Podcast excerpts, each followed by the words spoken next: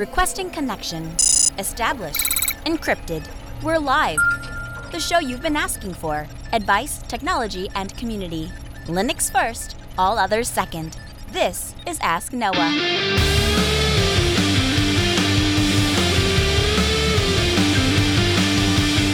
Live from Altispeed Technologies, the Ask Noah Show starts right now. This is the show where we came to do all the things on Linux they said couldn't be done and take your questions on how to do the same. The phone lines are open this hour to be a part of the program. It's a free call 1 855 450 NOAH. That's 1 855 450 6624 or send an email to live at asknoahshow.com. My name is Noah Chelliah. I am your host. Delighted to be here with you as another episode of the Ask Noah Show kicks off this hour. Access your Linux files from Windows. That's the promise from the Windows subsystem, or the Linux subsystem rather, that is coming from Windows. Microsoft confirms that the most requested ability to access the Linux file system from Windows is in fact coming later this year with Windows 10 version 1903. Now, to step back a little bit, anybody that has dual booted a Linux and Windows machine for a long time knows that for a long time you've been able to access your Windows files from your Linux boot, but you've not been able to access your Linux files from your Windows boot. And that's a problem for us in Linux land because oftentimes developers will use Windows for their day to day tasks, then they will reboot into Linux only for doing testing.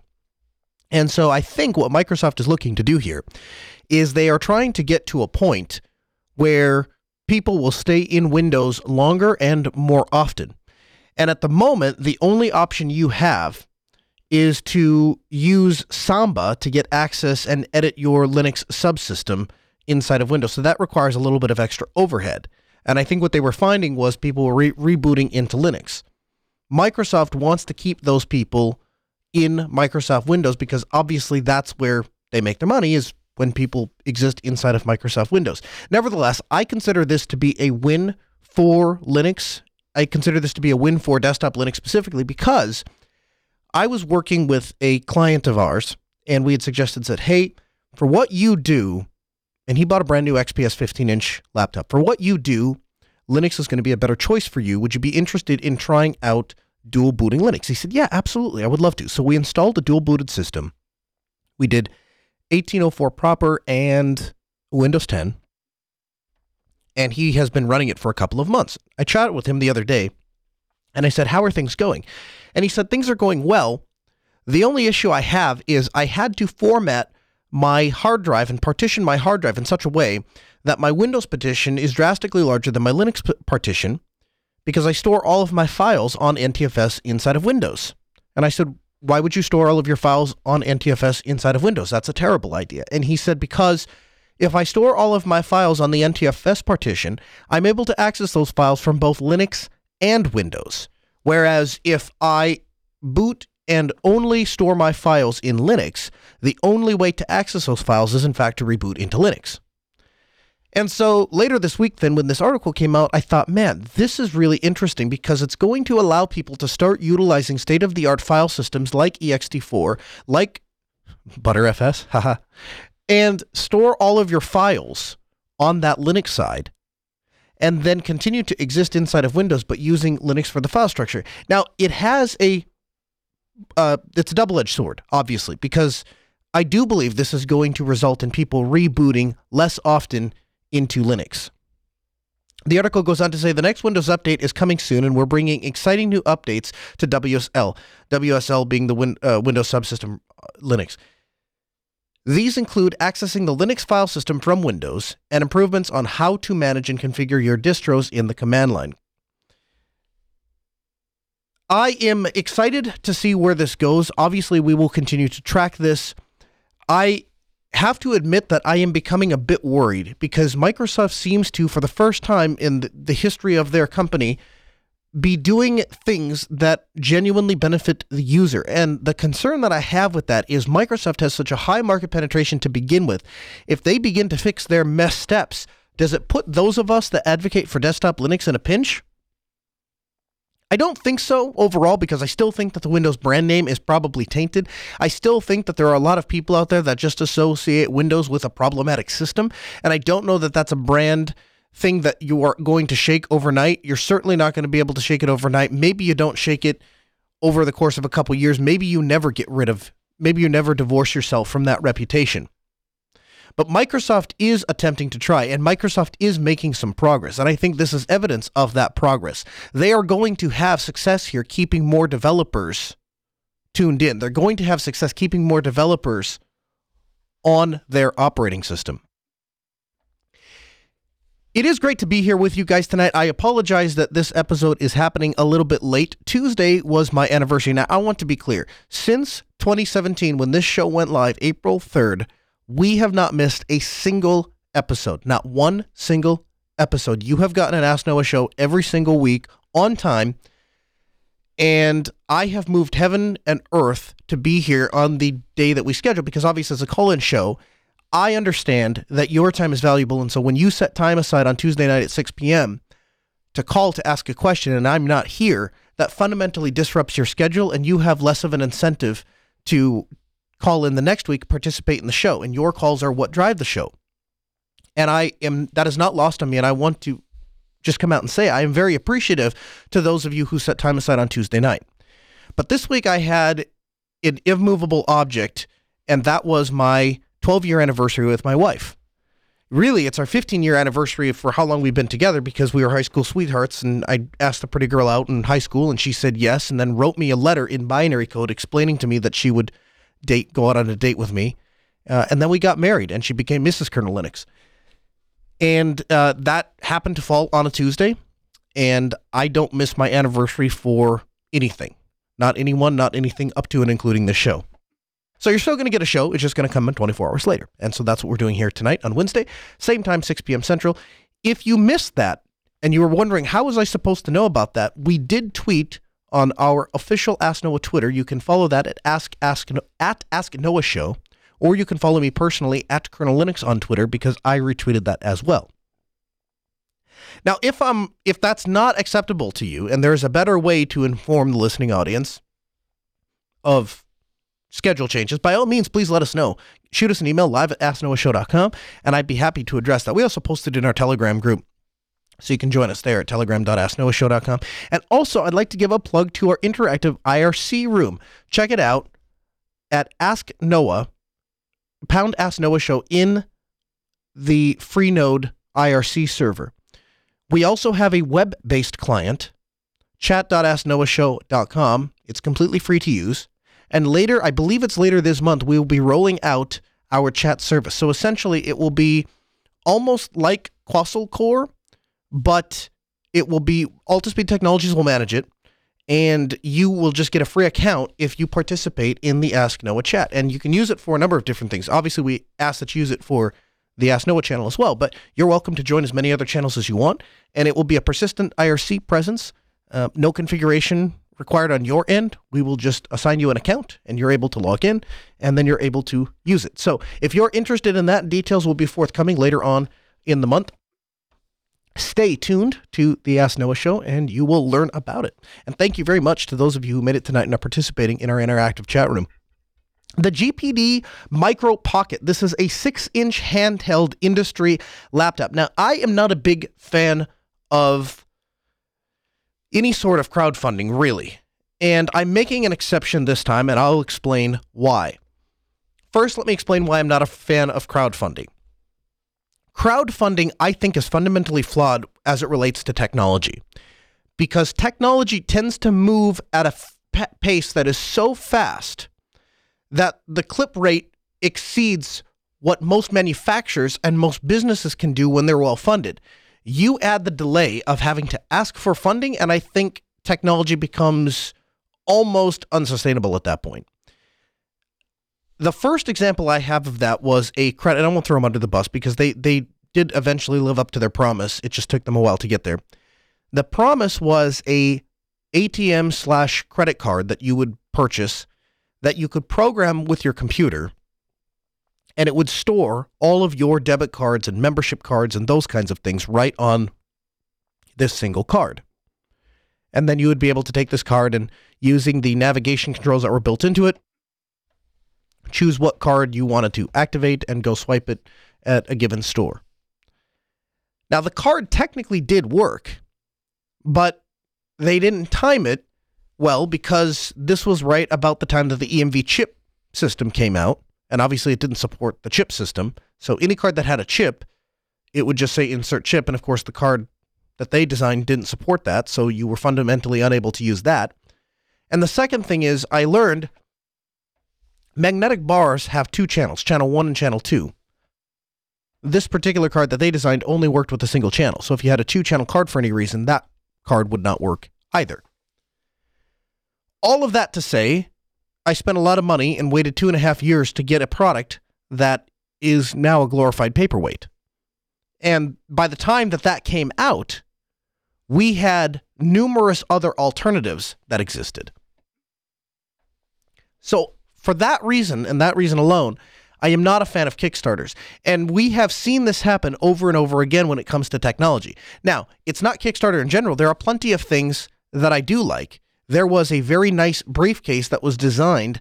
And I know, I, I know, we're, we're, we're not getting too far into the weeds. I promise I'm to bring this back to Linux. But there was a briefcase that was designed specifically for younger business people, people that have smartphones and have a laptop and but want an economical leather briefcase that looks nice that works well in a professional setting but has all of the pockets that we younger chitlins need to accommodate all of our wires and cables and accessories and they designed this briefcase and it was 200 bucks and it was it's the best $200 I've ever spent in my life it is an absolutely fantastic item to transport uh, to and from business meetings now that product took a little bit but guess what by the time it came out it aged well right? I was still in need of a briefcase that didn't cost hundreds and hundreds and hundreds of dollars.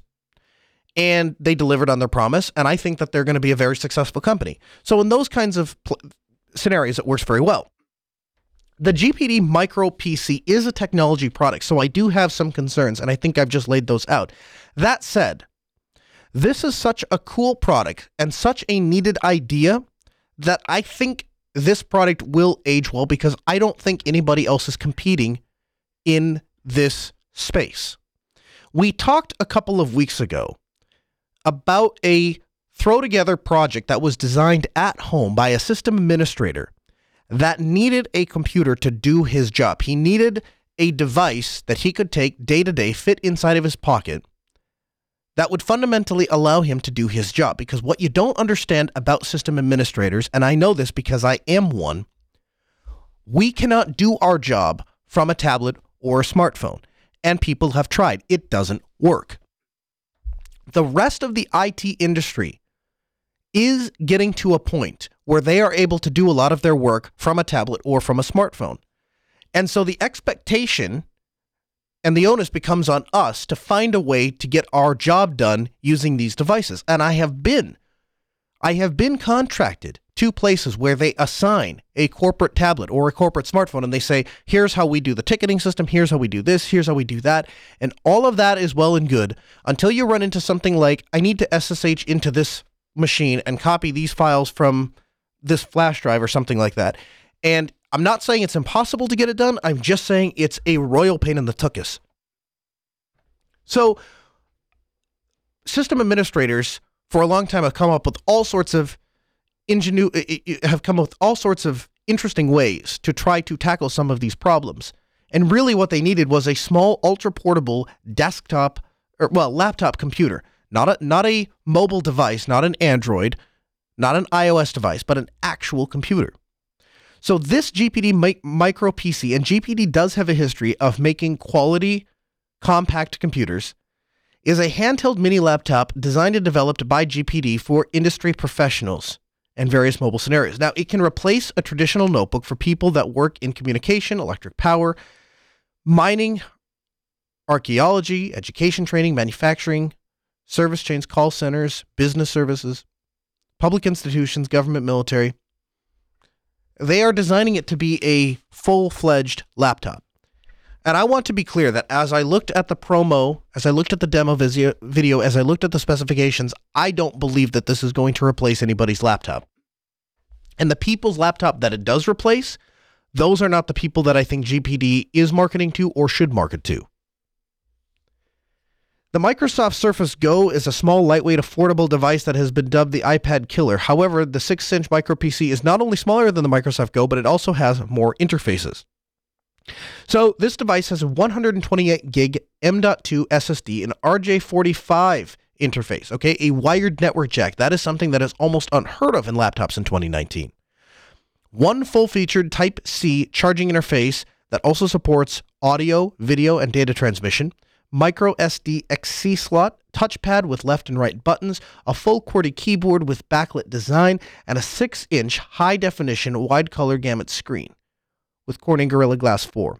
The resolution of that screen is 1280 by 720 and offers a 3000 to 1 static contrast. Now, I was a little bit off put by that resolution because in 2019, I personally believe that we should set the bar at 1080p. But be that as it may, we're at a point where we don't have a lot of competitors in this space. And frankly, a 1080p monitor on a six inch display might be a bit ridiculous. So I can understand why the designers and developers did what they did. I'm going to go ahead and back this project. I'm going to go ahead and purchase one of these. I hope that this works out. GPD Pocket does say that they are going to offer Linux as a supported operating system on this device, which is why I'm interested in backing it. They have a successful track history of releasing Linux devices in the past. It's not that there weren't any problems, but they are making it, they have shown an effort and a goodwill towards the community to try to move the ball forward supporting Linux. So I feel pretty comfortable with this device. And like I say, they're not starting from the ground up. This is essentially a new take on an old idea. Again, the phone lines are open 1 855 450 NOAH. That's 855 450 6624. The email live at asknoahshow.com. Now, my guest this hour, you've heard him before. His name is Keith Perry, and he is a business expert. This him and his group of cronies have done some amazing things with Linux and with business. He joins us now on the Ask Noah show. Hey Keith, welcome into the program. That was uneventful.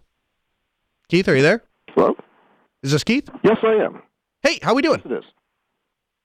Good. How are you? I'm doing great, Keith.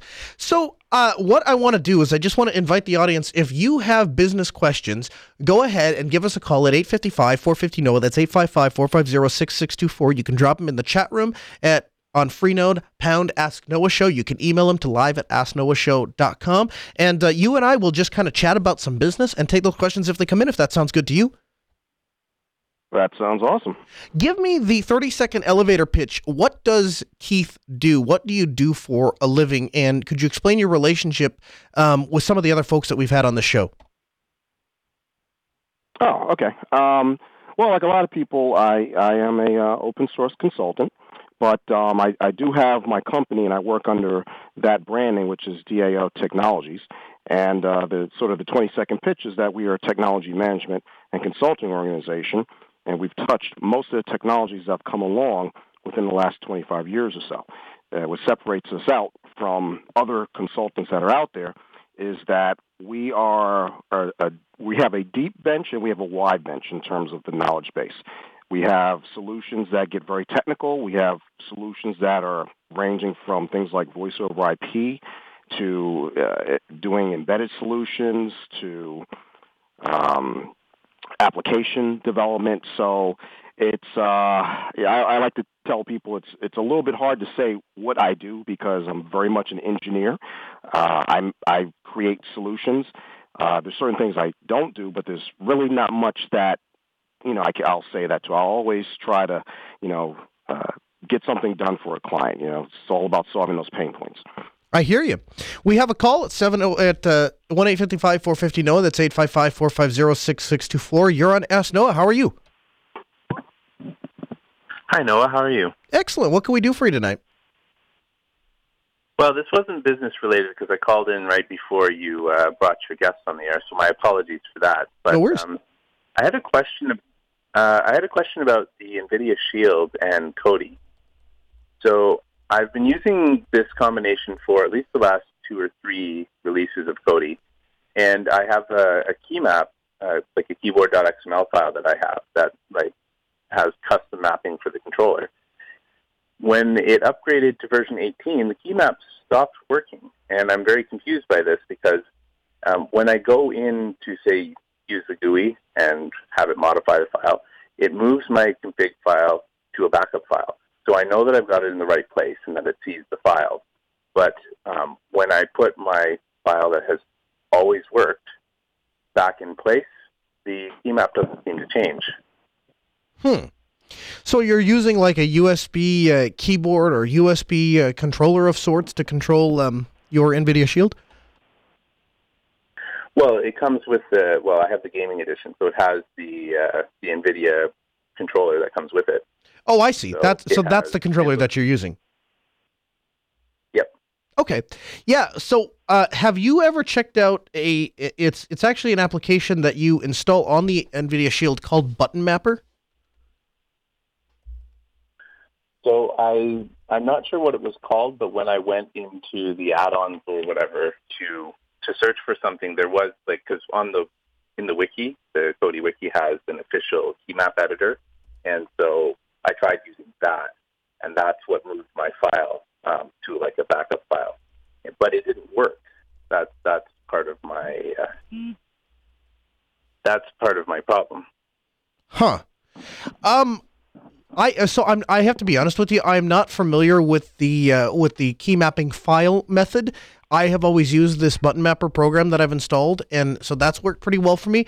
Perhaps the program that you tried was a different one. I will. What I'll do is I will throw this. Uh, I'll throw this file inside of the uh, in the in the show notes for you at podcast.asknoahshow.com, and uh, maybe you give that a shot and give us a call back and let us know if it works. Sure. Thanks a lot. Yeah, I appreciate it. Again, one eight fifty five four fifty Noah. That's 855 450 6624. The email live at asknoahshow.com. So, Keith, we've got a couple questions that have come in here. Uh, sure. What are some of the banking options for small businesses? I've recently set up a Zeo, and it's awesome. Wondering if there's any others I should look into banking uh, banking options for for just general banking, or what's uh, is there any more to the question that you know he's not specifying. I just googled uh okay. I just googled uh, a zeo and it looks like it's an actual bank like a bank that you like just a, a bank for business. Ah okay. Um that's uh, that's a tough one. Um i I just recently, in fact, moved away from one of the uh, the large nationwide banks. And sort of a general principle with me is that I try to do business as local as possible. And the reason for that is because chances are you're going to meet people higher up in the organization than you would compared to uh, a, national bank. Okay, unless you happen to be near their headquarters, and, and even then, uh, national, international companies are larger, and it's harder to get access to those executives, if you will. So, in regardless of where you are, I would always try to work with a smaller bank. And I know that sometimes, especially after 2008, people are apprehensive about using local and regional banks. But um, it's 2019 now, and I, I think you should definitely give your local banks a shot. Uh, some of the newer things that are out there, these online banks, that's that's fine. I I would actually recommend from a from a business standpoint, get yourself into a discipline of having accounts that are specifically for your business. It'll make your life much easier when it comes time to do your taxes. Def- you definitely want to have that firewall between your business transactions and your non-business transactions. So use a combination. You know, like I said, definitely check out your local banks.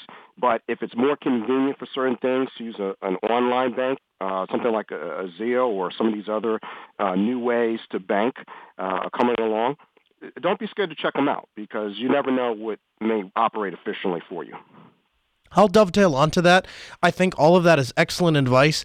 I too have also noticed that the more local you are, the more you're treated as a person, the more national and big box you go, the more you're treated as a number, right? You're just an account number to them. And and so they, you know, I give you an example. My debit card was stolen. And not stolen, but you know, it's fraud, whatever.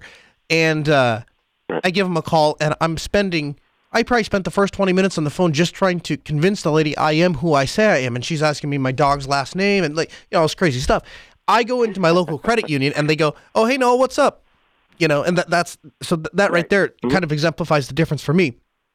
I'll put a link to this Azlo yeah. in the show notes. I have not heard of it before but it's something that if you're if that's something that you're dealing with as a small business person then you can check that out and make your own decision again not endorsing it or anything like that but it was sent in by a uh, by a text messenger so we'll we'll put that in the show notes i'll also give a small plug for uh, the capital one and now this is a bigger you know national bank kind of a deal but the they have a program called the spark business account and the capital one spark business program yeah is, have you heard of it? It's specifically designed for entrepreneurs and small business owners. And so they try yeah, to that that I've heard of, yeah. They try essentially what they try to do is they try to take a lot of the big name stuff and the big features that you would get if you had a full on accounting firm or a full on financial person on staff and try to roll that into a service. So the ability to uh, send checks out and mail them on a specific date and to various vendors and, and tie into your accounting system like QuickBooks and all of those kinds of things. So some of those things are are worth at least looking at. I'll have a link to the Spark Business as well as this Azlo. I'm also going to check out this Azlo because I'm always interested in keeping uh, in keeping up to date. But I will wholeheartedly agree with what Keith said. If you can keep it more on a local scale, probably better to do that. Uh, Keith, another question comes in says, What are some strategies for cold calling or initial customer interaction? The one of the things that you have to do, and, and you know this is this is sort of where the rubber meets the road, is you have to differentiate yourself from every other technical person out there. So one of the strategies that I've used is that I try to go where my customers are going to be. If let's say you you know had a great idea for a uh, an app that was uh, had to deal something with cars, okay. Um, well, you're not you're probably not going to be in front of the right people if you go to a technical conference. But if you go to an automotive conference, you know, maybe you go to a car show or something like that, you know, you have to figure out what, what makes sense. You, you want to be in the room with the people that are going to want to hear your solution.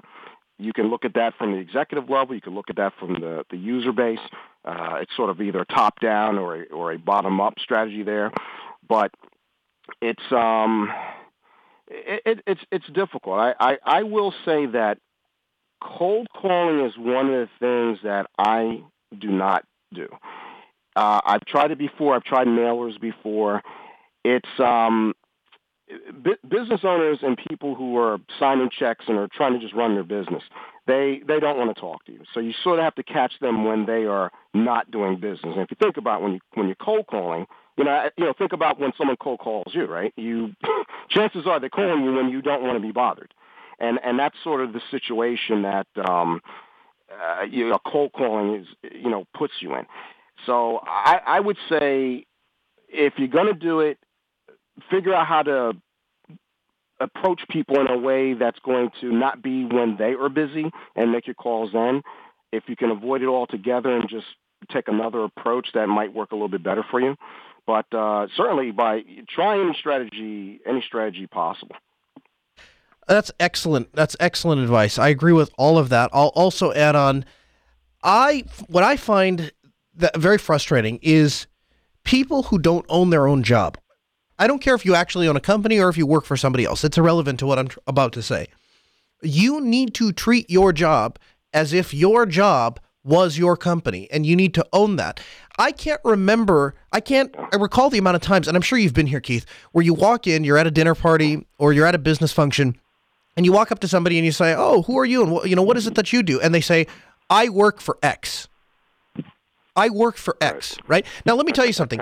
If the most interesting thing about you is you work for somebody else, I'd rather talk to them, right? So yeah. When yeah, somebody when point. when somebody asks you what you do, have an answer prepared because guess what? There is there there's a true story. A gentleman was attending a dinner function and he quote unquote worked for Boeing, but he actually designed plans and engineering specifications for Boeing. So what he didn't know was he didn't quote unquote work for Boeing. He was a solutions architect. And but he was at this party. yeah. It, it was, and he was, he was at this party. True story. At this party, and talking with somebody, and he had gotten a recommendation through a third party. Had said, "Hey, you should talk to so and so. I think he'd be able to help you." That man approached him with the intention of offering him a job, but when he asked him, "So what is it you do?" and he says, "I work for Boeing," it was a it was a thing that just totally shut down the entire conversation. Had he said, "I'm a solutions architect," Took the, and took I, the air out the balloon. Exactly. Yeah, he's out of his own balloon. Had he said, "I'm a solutions architect. This is what I. This is these are the services that I provide, and I provide them for Boeing." All of a sudden, that would have been more interesting. Here's some, uh, just uh, some, some, uh, Uh, I guess, statistics that I always tell any first-time salesperson that comes to work for us at Altispeed Technologies. If you are cold calling, you have a 15% chance of closing that sale. So understand that out of 100 calls, 85 of them are going to be clicks, and 15% of them you'll be able to, you know, essentially shoehorn them into a sale. But it is not an effective strategy. That number goes to 70% if you have a lead. What is a lead? A lead is somebody says, "Hey, this is a place that if if you get a call and somebody calls into your business and says, "I am potentially interested in for in Altispeed Technologies exa- for example, I am potentially interested in Wi-Fi." If I have that as a lead, that my ability to close that sale as a salesperson goes up to 70%. If you have an introduction, that number jumps to 95%. Now, what is an introduction? An introduction is simply, hey, my name is Joe, and uh, I know Noah and Altispeed Technologies, and I think you should give him a call because he would be a person and they would be a company that would be able to fix a situation for you. And when they give that kind of recommendation and they introduce you to that that potential client, that number goes from 70% to 95%. So what is the lesson to take away from this? The lesson to take away from this is A, don't waste a bunch of time cold calling because it's not an effective sales strategy. B, pay attention to your leads and C, network the bejesus out of your friends and colleagues and anybody around you and not in a slimy i'm trying to sell you something kind of way but genuinely be a nice person and be available to solve other people's problems and turns out people be willing to pay you to do so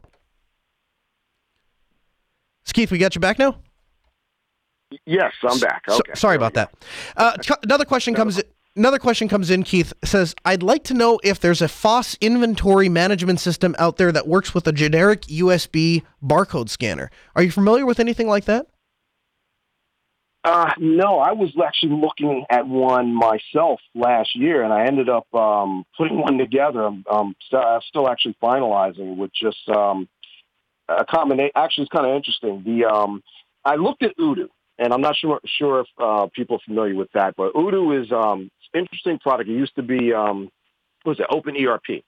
Uh, so it's it's got a lot of modules for a, a lot of different things, and it does have an inventory module. Um, I for for what I was looking to do, which is basically asset tracking, right? Which is sort of the the baseline of you know inventory tracking. Mhm. Uh, I thought it was a little bit of overkill, but it, it is something that's out there and it's something you can use. What I ended up doing is just with um, what is it? My with uh, actually I happen to use um, MariaDB for this. Almost ninety nine point nine nine percent of my applications I write with Postgres, but I, I ended up going with um, MariaDB with this and um, PHP uh, MyAdmin. And the reason why I did that is because when you do linked, uh, you start uh, doing your um, relationships, you can get that information to show up directly in your dropdowns. So if I've got, for instance, you know, you, you're assigning a computer and a monitor to somebody, you can do that. You have your user table. You can make sure that your relationships are there. And instead of doing things by ID, you can actually show what that ID is.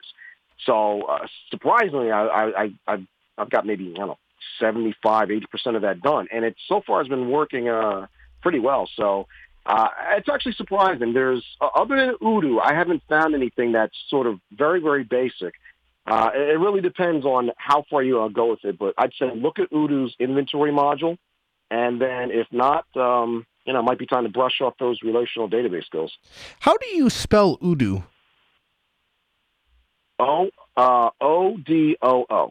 Okay, I found it now. odoo.com. Uh, so we'll have a link for this in the uh, in the show notes, and this is a it's a management software uh, for integrated apps. Right. Okay. Excellent. And Yeah. it Well, uh, but yeah, Open ERP. And can you explain for those of us that aren't familiar what is an ERP?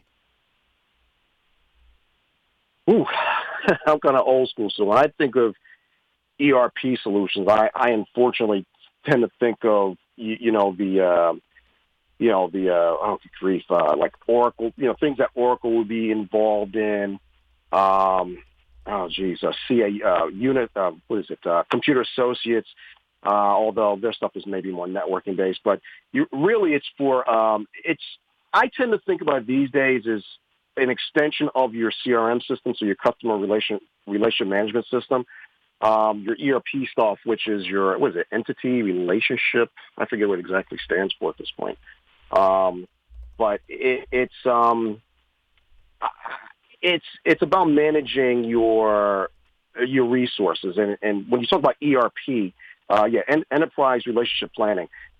When you talk about that stuff, you're managing assets as opposed to CRM when you're that's sort of focused on people, and, and the two of them go together. So they, though that that class of software, as I'm sure you know, Noah, it's one of those things that people love it or hate it, right? You, you got people that Absolutely. rave about a Salesforce, you know, they'll rave about Salesforce. And for every person that loves that stuff, you know, Salesforce.com and or their whole suite of things, you'll find people that hate it, you know, because it, it doesn't do the one thing they need it to do. It's got all these modules and all these things you can do with it, which is great, you know, when you're Fortune 500 company, but when you're the, you know, the small business, micro business, or whatever you want to call it, uh, it just doesn't hit all the notes. So, um, you know, it, actually creates an opportunity for you to, you know, those of us in the open source world to be able to use some of these other tools that maybe get close and then do the additional programming to make them 100%. How do you go about selling open source to people that don't care? A lot of businesses couldn't really care less about the license attached to a piece of software, and all they care about is their bottom line. Do you have any suggestions if somebody's put into that situation? Absolutely. This is this is actually one of my favorite questions and my favorite thing to talk about. Uh, I did a talk last year, and uh, it was called "The Business of Open Source." And sort of the one takeaway from this is, you know, the first rule of open source, or the first rule of FOSS, is to not talk about FOSS. Right? It's, you know, it's the whole Fight Club thing. First rule of FOSS Club is not to talk about FOSS Club. Right.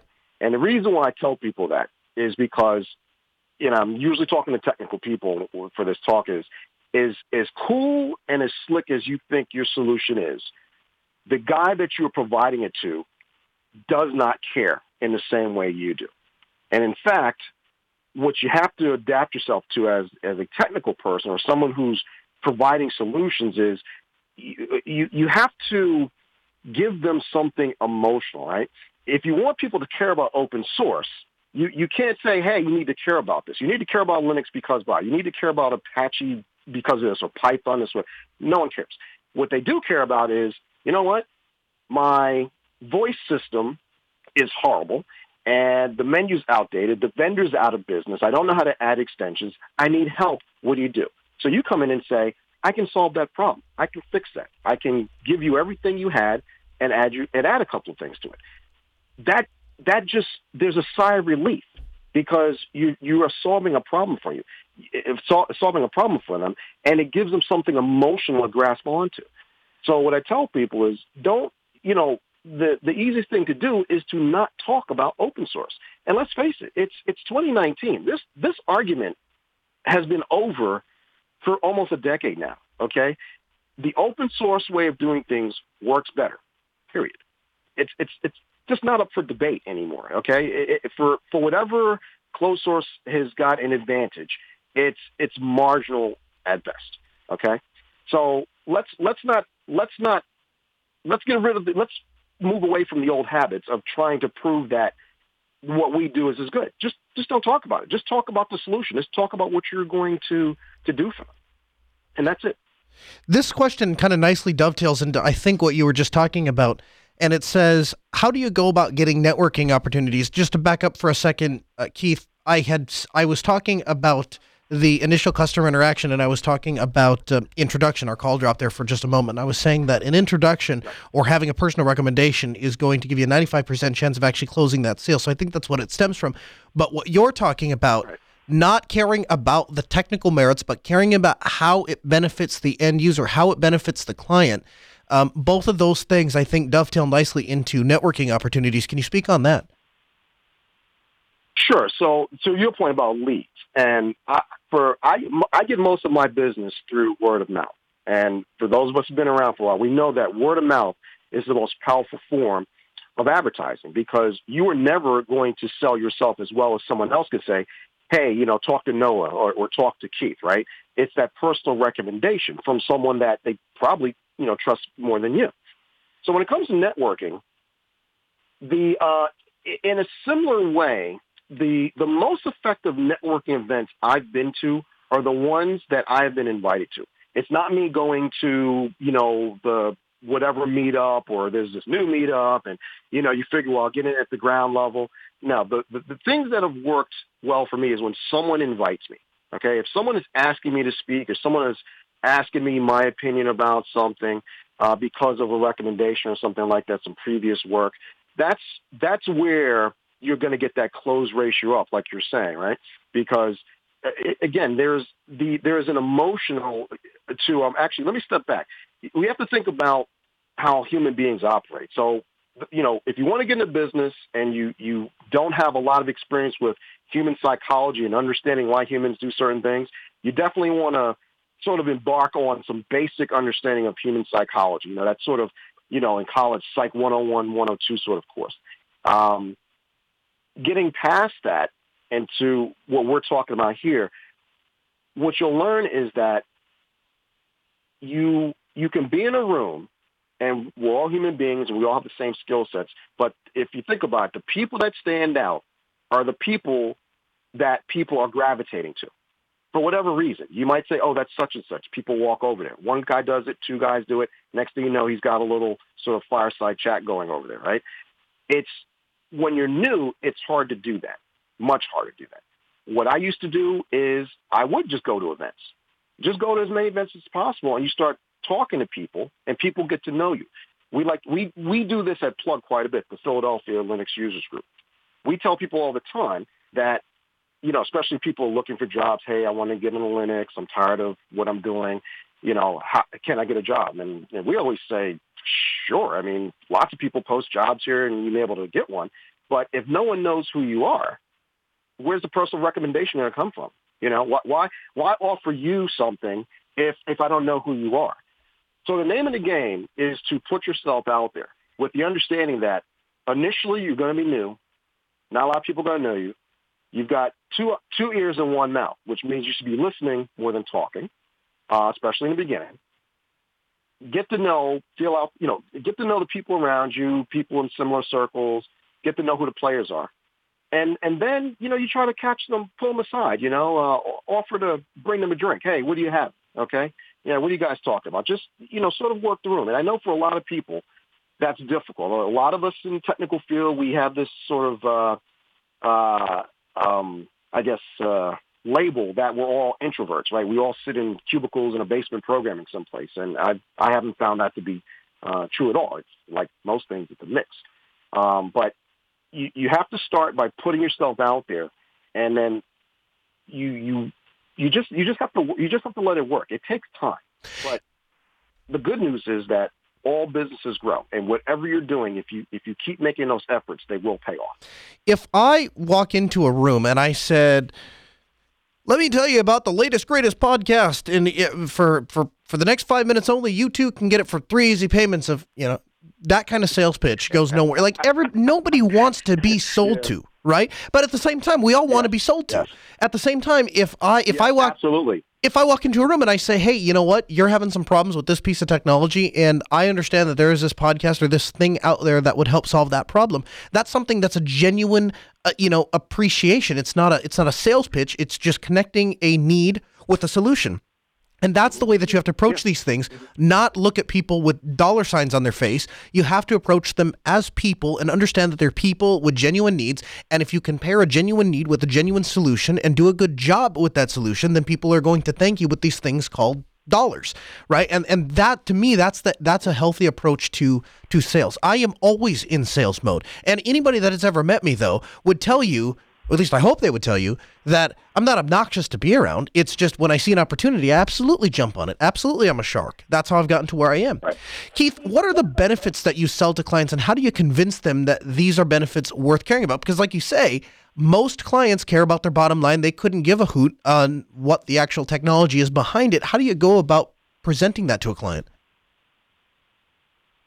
One of the one of the strategies I like to use is uh, as soon as it is um, appropriate, and it, it's you have to, you know, like I said, you have to get good at feeling people out and understanding some human psychology. But as soon as it's appropriate, you want to look at your language, and instead of saying what I can do for you, right? Because again, now this is adversarial. Well, who are you, right? Start saying things like we, us, so that their problem is your problem. So now when you start talking about it, I like to talk about uh, solving pain points. You know, uh, how how can I make you feel better? How can I help you sleep better? That's a big one because you know anybody owns a business. If you're not 12 hour days, you're you're you're either very successful or you're doing it wrong. Um, so you know all the things we worry about, right? All the things you know your customers are worrying about you you want to you want to not in sort of like you're saying the obnoxious way or an arrogant way of saying, well, I have the solution and I will get this going. You know, we'll get this done. The royal we, right? You know, uh, you you you you want to empathize without going overboard. Okay, you you want to show customers that these are some of the things that are important and why they're important because once you get that emotional linkage, now they're a little bit more open to you. So, you know, now again, benefits, right? Well, if if someone is hesitant about open source, like I said, we know from the technical point of view, this is this question has been answered. But I go back to the emotion. I go back to the human linkage and letting people know why this is is, is better. But I do it from the standpoint of the emotion. When the question I get asked, and every go ahead, well, go ahead. No, no, go ahead. Finish. Okay, I was going to say one of the, one of the questions that all of us get asked, especially when we're, when we're starting out, is, well, what happens if what what do I do if something happens to you? Right. This is this is a big deal. Get hit by a bus syndrome. Application. Yeah, exactly. You get hit by a bus, right? And I like to spin it around and say, well, what happens to that same person at the, the Fortune 500 company? Is, is every programmer, are you paying for all 100 of their programmers? No, right? We have documentation. We have, and we have you know, change control and other things, and and you know we can protect against that. But what I also like to say, you know, which because that's that's very corporate, right? We can get into corporate policy, but again, they're not going to necessarily care about that because you're already, you're already on the defensive. You're a small guy, and I want to go with the big guy and pay small money. That's, right. that's not going to happen. What I like to say is, um, that one of the differences by going with our solution, and again, we don't have to say it's FOSS. We just say our solution, whatever the com- your company name is, is that if something happens to me, your documentation, your, your, your product, your solution is documented, and there are thousands of people that understand this stuff. Thousands. And when I tell people that, they go, what? And like, what are you talking about, right? Because I don't know thousands of people that understand, you know, you know, big name company like, you know, Oracle, SAP. I know thousands of people that know that stuff. That's right, you don't. Um, but I know thousands of people, not really, but through various associations, we know join a list, IRC chat, there's somebody in there, right? We'll get it done. Um, you can also front load this, which is sort of saying, well, I can have a succession plan in place. If you can't get a hold of me, this is someone I trust. You can call them. Okay. Um, again, it all comes back to that emotion of it and figuring out how to explain the technical benefit in a way that emotionally resonates. I agree. Um, I'm finding, I don't know, yeah, I, I know, I don't, and, and I don't know if you're finding this. I'm finding this more now. It's less and less about the money, right? It used to be, oh, you don't pay anything for it. It's open source. Well, what does that mean? Oh, you don't pay anything for it. And, you know, yeah, 15 years ago, great. Now, not so much because uh, people are like, well, yeah, that's, that's fine. But I, have gotten to the I've gotten to the point, Keith, where I don't even mention the money anymore because it's gotten to a point where I think it almost undersells open source and it undersells the value. And they go, well, if it's free, why is it free? It must not be as good. And so I, I frankly, I don't even mention the money anymore. I just talk, like you say, I just talk yeah. about the advantages. I just talk about how it benefits the business. There's a question in the chat room. They're asking about marketing suggestion They're saying, I want to stay away from podcasts. I want to stay away from social media like Instagram and Facebook and insert copy social media platform here. How then do you get, how then can you be effective marketing? And can you do that without using these digital platforms? Whew. Uh, I, I, I wish I could give you a solid answer there. Um, and in all honesty, that's one of the things that is that is probably the thing that keeps me up the most. Uh, I'm, I I freely admit I'm old school. I like to be in front of people. Um, if if it's a, if it's a choice between social media or anything digital, being on the phone, which is we'll put that in the middle, or being in front of somebody, I'll call you. Let's get a drink. Let's go get some lunch, coffee, whatever, and be in front of people. Now, that's after you know these people, right? How do you get? How do you do the break-in? That really goes back to you have to be where your customers are, and it's just going to depend who you're targeting or what you want to do. Yeah, I I will say, and everybody you know, everybody that knows me knows I say this. I'm the guy who does not go to technical conferences unless I'm speaking. Mm-hmm. And and the reason for that is because not that I don't like going to technical conferences because you know it, for me that's almost like therapy, right? You you, you know yep. I like being around smart people and technical people. So for me, I'm not I, you know I go to technical conference. I'm trying to hang out. I'm trying to talk about all the other stuff other than tech. Like, what did you, you know, we could talk about the technical stuff, but I'm, these are your people, quote unquote. So I'm trying to, I'm not really in business that I can be because, like you said, you hear something, you jump on it. But when it comes to the business side of it, no, it, it's um, let's let's get to the people who are going to sign checks. Yep. Yeah. Get and, to the decision makers and don't waste your don't waste yeah. your time with the people below. I, I, I, exactly. I completely yeah. agree with that. Keith Perry, he is with DAO Technologies. You can find him online, daotechnologies.com. We'll have a link for you in the show notes. Keith, thanks so much for joining us again on the Ask Noah Show. I look forward to getting you back on the program real soon. Absolutely. Great. Happy to do it. Thanks so much. Again, the phone lines are open 1 855 450 NOAH. That's 855 450 6624. The email live at asknoahshow.com. That's how you can become a part of the program, make your voice heard, ask your questions. Again, join that interactive chat room. You can join us in Freenode, pound Ask Noah Show. That's we. Uh, that's where all these questions are coming from. It's been an absolutely fantastic time. Keith is a great guy to get on the on the program. We're a little late to our Linux Newswire newsroom with Eric the IT guy. Here he is. From the Linux Newswire studio, this is the weekly roundup with Eric the IT guy. Hey Noah, happy to be with you again, and here are your Linux and open source headlines. One of our favorite projects has been quietly seeing progress over the past few months. PeerTube saw a huge crowd crowdfunding success in 2018 and released version 1.2 last month. PeerTube is an open source alternative to YouTube, providing a federated, self hosted method of video hosting. The new version saw updates in supported languages, adding Russian, Polish, and Italian, bringing the total number up to 16. The notification system got a lot of love as well. It now supports notifications via the browser or email when a comment, tag, or new video is published. The PeerTube Federation this week surpassed 300 instances, over 70,000 videos, and over 2 million culminated views. You can follow their progress on GitHub or joinpeertube.org. The OpenChain project has seen some huge activity the past two months. In January, Uber, Google, and Facebook joined the project, and as of now, the newest member is none other than Microsoft.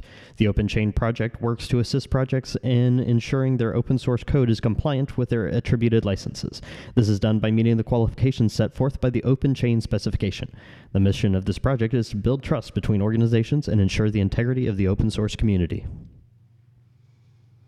OpenSource.com recently published a study of the most popular programming languages and identified several that are preferred for new and aspiring developers to target. The author, Marty Kalin, acknowledged the breadth of languages available to learn and highlighted several categories in their flagship languages. For instance, with web development, HTML and CSS are still at the top of their category. Swift and Java still reign supreme on Apple and Android, respectively. One can never go wrong with Python for general purpose needs. As a new or veteran developer, it is critical to keep up with technology trends to continue to grow the open source community. GitLab has released version 11.8 this week. This marks the 88th consecutive monthly release in the company's history. This update provides instances of Pages, GitLab static web server for subgroups and templates, native security scanning for JavaScript via SAST, static application security testing, as well as Sentry, a tool to track application errors within a project. 32 other bug fixes, deprecations, and cleanup tasks were completed before the 22nd release date. You can follow GitLab's progress on about.gitlab.com. For LinuxNewsWire.com, I am Eric the IT Guy. Now, Noah, back to you. Question from the chat room Any advice for somebody giving their first presentation? My advice for you is practice, practice, practice. Also, don't read from the slides.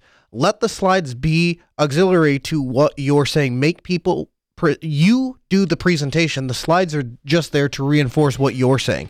So just have a little bit of text for each idea. Don't let people don't put so much text on there that you explain all of the ideas in the slides, or people will be paying attention to your slides and not you, and that's not effective way for people to learn. Tell them you'll give them the slides after the presentation. Also, XMN in the chat room says use large text to know your audience, just your presentation to them. That is solid advice. And well, I need to know if you guys want us to do a live episode from Scale. That is potentially on the books. That's coming up in just a week. So send the feedback to live at AskNoahShow.com if you'd like a show live from Scale. Otherwise, we'll have interviews recorded and we'll play them the week after Scale. We'll see you next Tuesday.